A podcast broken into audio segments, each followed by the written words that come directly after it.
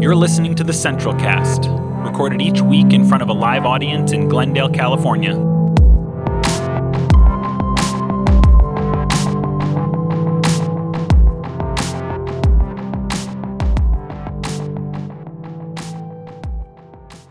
Thanks, guys. Um, I'm assuming everybody can hear and see me at this point. Uh, all good. I saw a thumbs up.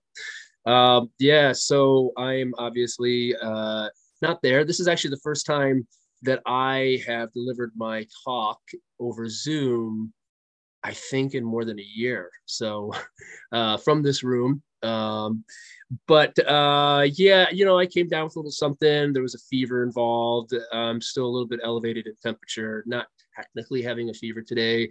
Testing negative for COVID. It's the stuff the kids gave me. I don't know.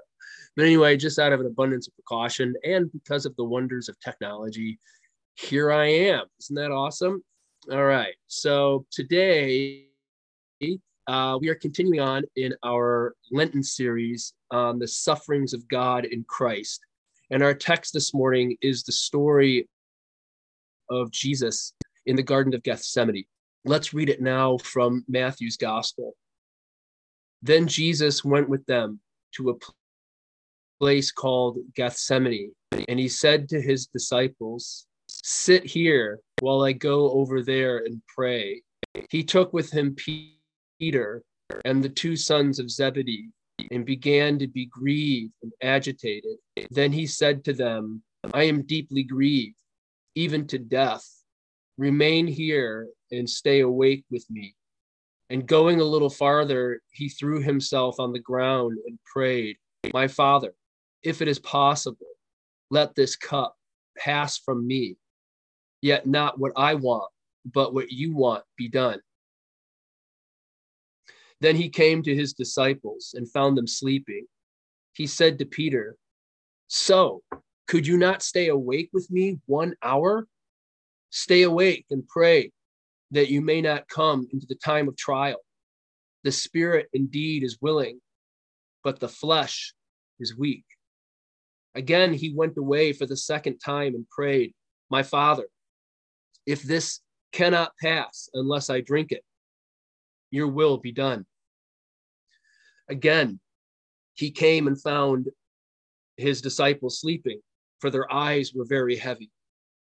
So, leaving them again, he went away and prayed for the third time, saying these same words. Then he came to the disciples and said to them, Are you still sleeping and taking your rest? See, the hour is at hand, and the Son of Man is betrayed into the hands of sinners. Get up, let us be going. See, my betrayer is at hand. The word of the Lord. I love how Dietrich Bonhoeffer interprets this story, who was a German theologian of the 20th century. He was executed uh, by the Nazis in a, in a Nazi prison for participating in an assassination plot against Hitler. He wrote this from, from prison Christians stand by God in his hour of grieving. That is what distinguished Christians from others. Jesus asked in Gethsemane, Could you not watch with me one hour? That is a reversal of what the religious man expects from God. Man is summoned, or humanity is summoned to share in God's sufferings at the hands of a godless world. He must therefore really live in the godless world without attempting to gloss over or explain its ungodliness in some religious way or another. End quote. There's so much in that that I think warrants another reading. Um, this is like Lectio Divina for those of you familiar with the practice. Let's read this again. Christians stand by God in his hour of grieving. This is what distinguished Christians from others. Jesus asked in Gethsemane, Could you not watch with me one hour? That is a reversal of what the religious man expects from God. Humanity is summoned to share in God's sufferings at the hands of a godless world. He must therefore really live in the godless world without attempting to gloss over or explain its godliness in some religious way or another. Okay. I, I think that's exactly the right reading of the Garden of Gethsemane story. And I'm going to explore what I think Bonhoeffer meant here for the rest of our time together, because I think he gets at the heart of what it means to be a Christian. Bonhoeffer is saying that a Christian is someone who shares in the sufferings of God in the world, period. That's it. A Christian is someone who shares in the sufferings of God in the world. And Bonhoeffer himself is a really good example of what that meant. After all, he's writing this from a Nazi prison for his part in an assassination plot against Hitler, but he was also there for simply being an outspoken critic of the Third Reich from day one in the 1930s. Like other German citizens who resisted, Bonhoeffer too was persecuted and eventually killed for it. So he knew, he knew what it was to suffer for the cause of justice and the liberation of the oppressed in his day, in his time, just as Christ did. This is what Bonhoeffer believed it meant to be a Christian or a disciple of Christ, to share in the sufferings of God in the world. Consider that nowhere in the Gospels do we find Jesus instructing his disciples on having the correct theology and beliefs. Jesus gave them no creed to memorize or recite. Nowhere did Jesus teach the doctrine of the virgin birth or the doctrine of, of the Immaculate Conception. Nowhere does he teach uh, teaches disciples the doctrine of the Trinity or anything having to do with the doctrine of original sin or the doctrine of the fall of man. Nowhere does he instruct them on, on having the correct atonement doctrine uh, and how his death will somehow you know appease God's wrath or God's sense of justice or or function as a ransom payment to Satan on, on our behalf. None of that. All of that was read later into back into Jesus's story by the church of the first four centuries. And something tells me the historical Jesus of Nazareth would have been quite surprised by all of the theology people came up with about him. But I digress. The only thing the Jesus we find in the four Gospels seem to require to be his disciple was that you followed his way of living in the world, which meant that you would practice love and justice, especially for the poor and the powerless, which in turn would mean that you would stand against those powers and institutions that exploit and harm them. This, in turn, of course, would also mean that you would incur the wrath of those powers and institutions, their, their contempt and their disdain. Be they the state powers or the religious powers, and they are often in cahoots, as they were in Jesus's day, as they are in, in ours. And this, in turn, is part of what it means to share in Christ's sufferings and the sufferings of others. And this is what it meant to be his disciple. A Christian is someone who shares in the sufferings of Christ in the world and the sufferings of others as he did by standing in solidarity with the suffering and the oppressed. Another important understanding we can glean from Bonhoeffer here and his reading of the Gethsemane story it comes from these words. Bonhoeffer says, Jesus asked in Gethsemane, Could you not watch with me one hour? That is a reversal of what the religious man expects from God. Humanity is summoned to share in God's sufferings at the hands of a godless world. End quote. In other words, the God revealed in Gethsemane is not the God of traditional religion which is an all powerful deity that doesn't need our help, right? Rather, in Gethsemane, God is begging us to pray with him, to stay awake with him, to, to keep watch with him, to bear witness with him, and to minister to him even in his hour of need, in his hour of grief. This is a reversal of what a religious person usually expects from God. A religious person usually says, God doesn't need us. He doesn't need our help. After all, he's God. He's he's almighty. What, what does he need us, us for? But but that idea of God is antithetical to the God revealed in Gethsemane, who's imploring us with you know prayers and tears, as it were, to stay awake, to minister to him, to comfort him, to grieve with him, to bear to bear witness with him. Gethsemane is really a metaphor, in my opinion. It's really a metaphor for the entire world. The whole world is Gethsemane.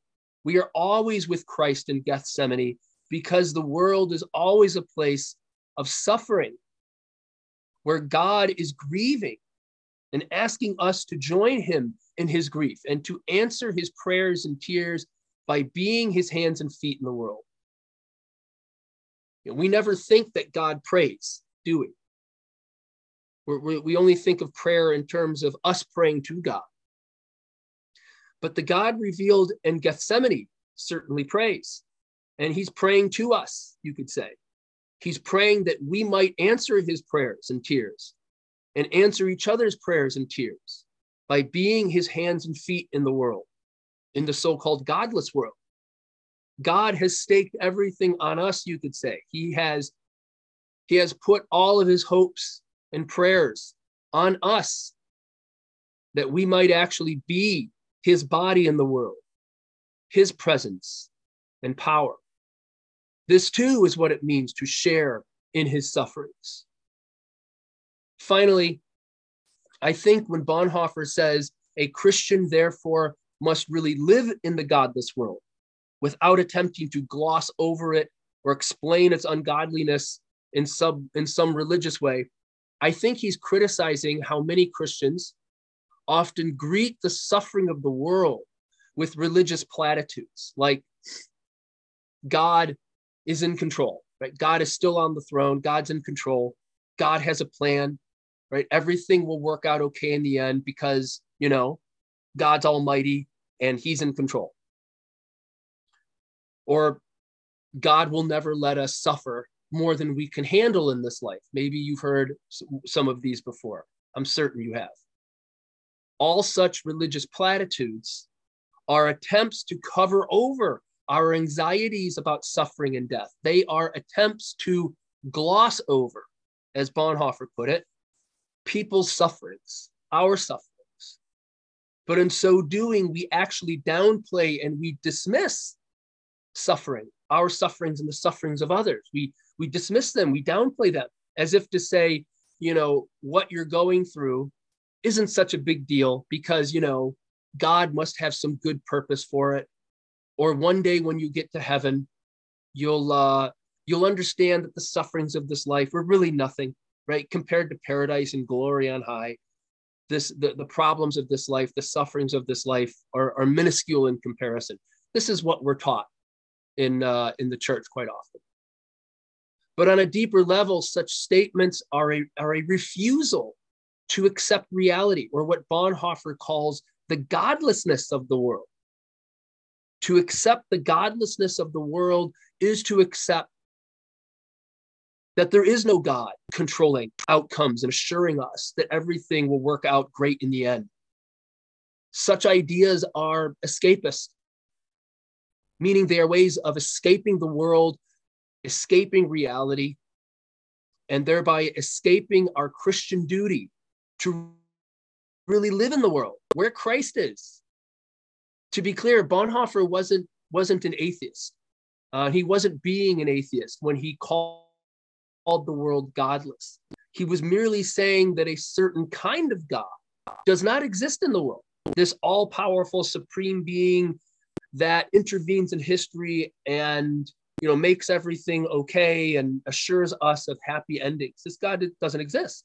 Keep in mind his context as he's writing this. Remember, he's in a Nazi prison in 1944, and he's seen all of Europe you know, utterly destroyed, and, and all of the unthinkable human suffering that, that's associated with that, that came along with that. We can't even imagine. And so he wondered what possible response could religion, and namely Christianity, offer people in light of such such a world The, the tired old cliches like, you know, God's in control, God has a plan. Such cliche religious responses just don't cut it in the modern world and never really did. That, that's his point. He therefore believed, and rightfully so, that our conceptions of God must be radically reformed in light of, of reality, in light of the world as it actually is. And this too is a way of sharing in the sufferings of Christ, he believed, because it's a hard and painful thing to change our understanding of God from the all powerful supreme being to a suffering God, a God who meets us in our brokenness and our sufferings, you know, from a God who, who calls us to, to heaven on high to a God who calls us to life in the world as it actually is. You know, such a shift in our understanding of God is, is kind of scary at first. The so-called godlessness of the world is, is pretty scary. And people will often will often do almost anything and believe almost anything in order to escape that, that understanding. I think the anti-science bias among conservative Christians today, right? This rejection of science, this rejection of evolution, this rejection of natural history from a scientific perspective, you know, all of that is rooted in this fear, I think, over the godlessness of the world, this discomfort with a scientific rendering of natural history that reveals a chaotic and random universe where we are all subject to time and chance. And God is clearly not in total control of things, right? But this rejection of science and reality is part of this refusal to live in the world uh, and to share in the sufferings of Christ, where, where Christ actually is. Ironically, the refusal to acknowledge the godlessness of the world is itself a refusal to share in the sufferings of God in Christ. And again, many, refu- many refuse to do so because this is scary. But here we find a deeper understanding of faith. True faith, in my opinion, and Bonhoeffer's, it seems, true faith is to meet reality head on with courage, to confront the conundrum of life, and to embrace life as it is in all of its precariousness and still say yes to life and affirm life anyway.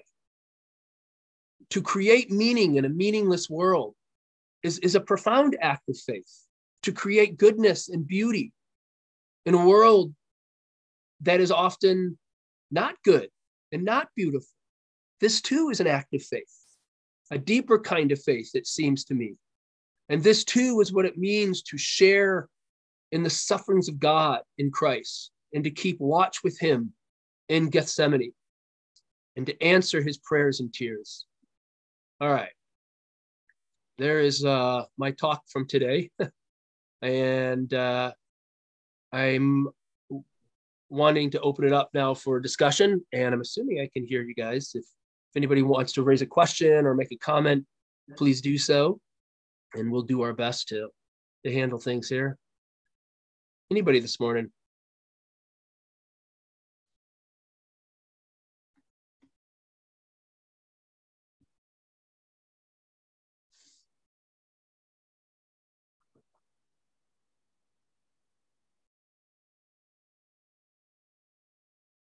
Hey, I can see people. All right.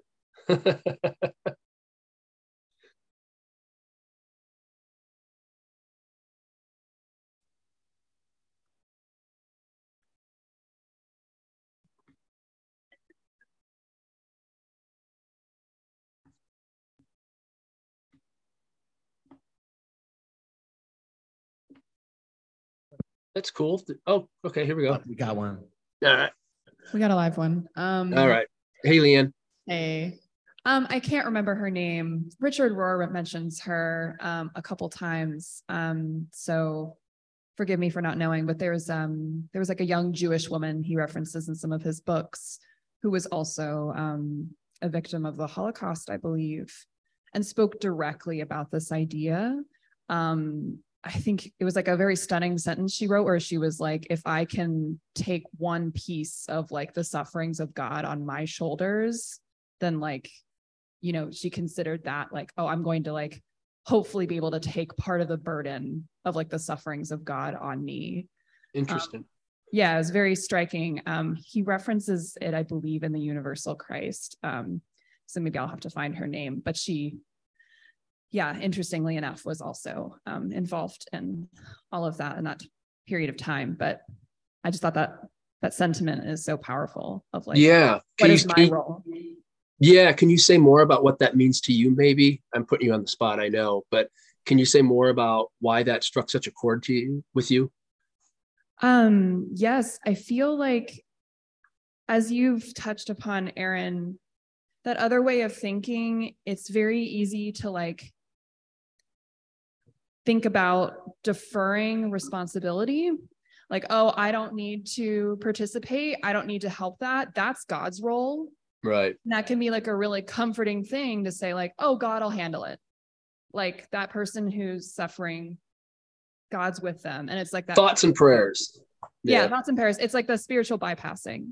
Yeah. Whereas when you say like, what is my role in shouldering burden, the burden, like this collective burden, which also gets to like this idea in America of like no one, like no one wants to talk about collective burden. It's like Mm.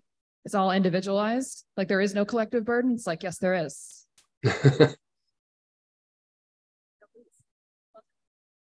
Hi, Thanks, thank Leanne. for words, but to echo, what do you, what is your name? To echo what Leanne was saying, there is this like generalization everywhere we go that, oh, well, that's not your problem at work. That person just got fired. Like, you don't have to be there for them. Like, God has them. Like, look the other way. Or I don't even know how to put it in words because it's so heavy on my heart and soul right now. But like, I look at us as all of God's children, and my name literally means God is with us, Emmanuel. And I don't know how to turn a blind eye. And I do lose sleep and I do cry and I do want to help everybody. But so many people in America today are just willing to let someone starve, cry, Mm. Almost like jump off of a bridge on their own. Like when sometimes all somebody needs is a smile, a hug, or do you need anything? Maybe you just want a glass of water. And I don't, I don't know even know where or how this became like this, but thank you for sharing. Yeah. Thank you for sharing those thoughts. Is your name Aaron? Yeah. I'm Aaron. What is your name? My name is Emmanuel, and this is my daughter Phoenix. Nice, nice meeting you too. Thanks for being here today. Yeah, no, I was scared to speak up, but my daughter was like, "Excuse me, why are you scared? That's not what we teach at home." well, welcome. Welcome. Thanks for sharing. Hey, Emily. Hey, um, I think I brought this up a couple of weeks ago during this whole thing, but um, I was saying that like the religious right um, has a religious irresponsibility that because it's so individual, it's all about the personal salvation. It's not about the salvation of everyone. And how can you you know, like one of my aunts is like, I feel like I'm going to hell because I'm not out preaching the good news to people. Like she's at home reading her Bible at midnight by herself on praying for people on her prayer list, but she's worried because she's not out being a warrior and a soldier. It's like, why are you only focusing on the personal salvation? It should be the things that you're doing and not just the church, you know, not just the things that surround the church. If you think God was here for love and justice, was God here for love and justice for all people? And if that answer is yes, then it is your responsibility to be like Christ in that manner rather than just going, well, God will handle that or God protects me. Nope, nobody's protecting you here. That's, that's not, you know, I think realizing, and Aaron, you know this, I called you in tears being like, oh my God, there's no all powerful God. What? What are we doing then? How do we make it? How do we get up every day? How do we, you know, it's, yeah, it's just, and from your inner self, you're not giving your power to God and going, I have no responsibility here. It's you taking your power back and doing what you need to do in this world for everyone around you that walks through your path give them a glass of water, give them, you know, a hug, give them, you know, an ear. It's just, for me, it's simple. I'm like you. Uh, My conscience doesn't let me let those things go. But when you have that personal salvation and you think it's not about me and it's not about them, it's about God and God has them, you've now done the opposite of what I think Jesus would want us to do. So Yeah. Good stuff. Thank you for sharing. Yeah. Anybody else? yeah. Emmanuel's saying we're all his vessels, and that's the whole point. Yeah. If we Yeah. take a piece of the suffering, right? Like we're taking a piece of him, we're supposed to act like him here. That's the burden, right? Of that lady who was in the book, Leanne. Like, just take that and you can have the familiarity of what he felt a, a little bit. And then, you know, you're supposed to do your job on this earth, you know? Right. Which is a radical shift from the way that many of us were raised to think of God in our uh, status as Christians or believers or followers of Christ. Yeah.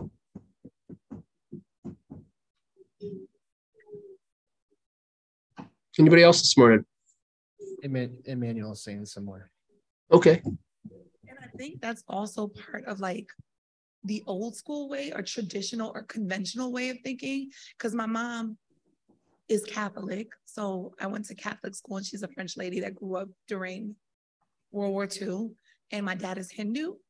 And when I was in Catholic school, there was a very like strict, if you don't do this and you don't say your rosary 29 times, you're going to hell. And would God really send me to hell? But then people using and raising their kids like God's not gonna like this, and you're gonna go, you know, and it's just like this sort of manipulation when God, in my opinion, the real God, like truly loves all of us, and He knows what's in our brains and He knows what's in our heart. Um, and like we were just saying, we're all His vessels. Like our breath, every breath that we have is thankfully to Him. And when He's ready for us to transition, we'll transition. We're not in control. And while we're here, we should follow that thing inside of us that gets us up every morning. Even if it's God on one shoulder and the devil on the other, kick the devil to the side. I rebuke you. You know what I mean? Like, and I'm probably rambling, but it's just so heavy on my heart. Um, and to keep on doing, let his voice be louder than all the noise and the negativity. And I talk about negativity, like even from your family, your friends, because they might not know better in order to do better. The dream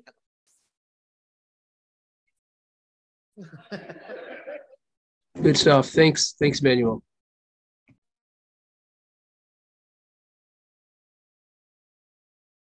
All right. Well, Aaron, thanks for uh thanks for joining us. It's bright up here. thanks for joining. Hey, maybe we'll just do this every Sunday. I don't know. Okay, take it easy. no, I don't. I really don't prefer this. I I so much love being in person, but yeah. Anyway, I was just making a joke. well, we hope you feel better soon. Uh, do we have the benediction?